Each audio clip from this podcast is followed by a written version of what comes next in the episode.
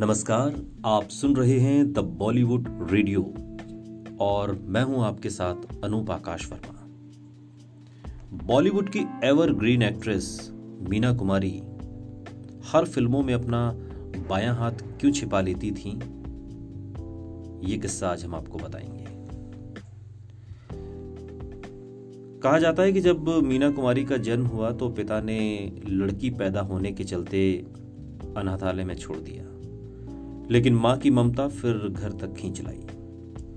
और इसके बाद घर की माली हालत ठीक न होने के चलते बचपन से ही फ़िल्मों में काम करना शुरू कर दिया। साल उन्नीस सौ बावन में आई फ़िल्म बैजू बावरा से मीना कुमारी को सही तौर पर पहचान मिली और उनकी गिनती अब बॉलीवुड की सफल अभिनेत्रियों में होने लगी। ये फ़िल्म लोगों को इतनी पसंद आई कि सौ हफ्तों तक बैजू बावरा थिएटर में लगी रही। उन्नीस सौ चौवन में उन्होंने पहले फ़िल्म फेयर सर्वश्रेष्ठ अभिनेत्री का पुरस्कार प्राप्त किया। और इस पुरस्कार को हासिल करने वाली मीना कुमारी पहली कलाकार थी। मीना कुमारी के बारे में कहा जाता है कि हर फ़िल्मों में वो अपना बायां हाथ क्यों छिपाती थी? जिसका सबसे बड़ा कारण यह था कि मीना कुमारी के इस हाथ की छोटी उंगली कट गई थी। और इस वजह से शूट के दौरान वो अक्सर अपने इस हाथ की उंगली को बड़ी ही सफ़ाई से छिपा लेती थी। साल उन्नीस सौ इक्यावन में फ़िल्म तमाशा की शूटिंग के दौरान मीना कुमारी की मुलाकात मशहूर फिल्मकार कमाल अमरोही से हुई थी। और इसी मुलाकात में दोनों एक दूसरे को इतना पसंद करने लगे, जबकि उम्र का काफ़ी फासला था।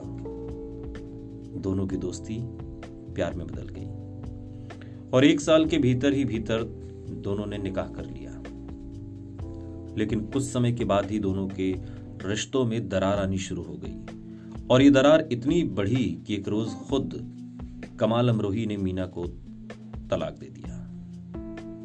मीना कुमारी के बारे में कहा जाता था कि उनके सफ़ेद रंग से इतना लगाव था उन्हें कि वो जिस पार्टी में जाती थी, सफ़ेद रंग के कपड़ों में ही नज़र आती थी।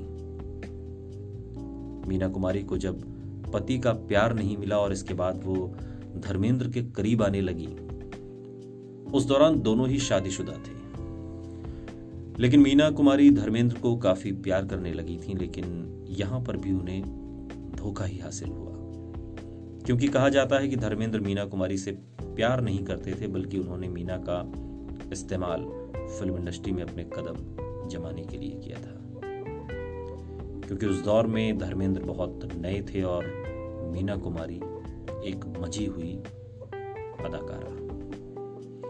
जब मीना कुमारी को हर तरफ़ से बेवफाई मिली तो इस बात को वो बर्दाश्त नहीं कर पाई और अपनी निराश ज़िंदगी में उन्होंने शराब का सहारा लेना ही सबसे बेहतर समझा। और दर्द को झेलते झेलते शराब के आगोश में चली गई और फिर 31 मार्च साल उन्नीस सौ बहत्तर। मीना कुमारी ने हमेशा हमेशा के लिए दुनिया को अलविदा कह दिया। सुनते रहिए द बॉलीवुड रेडियो।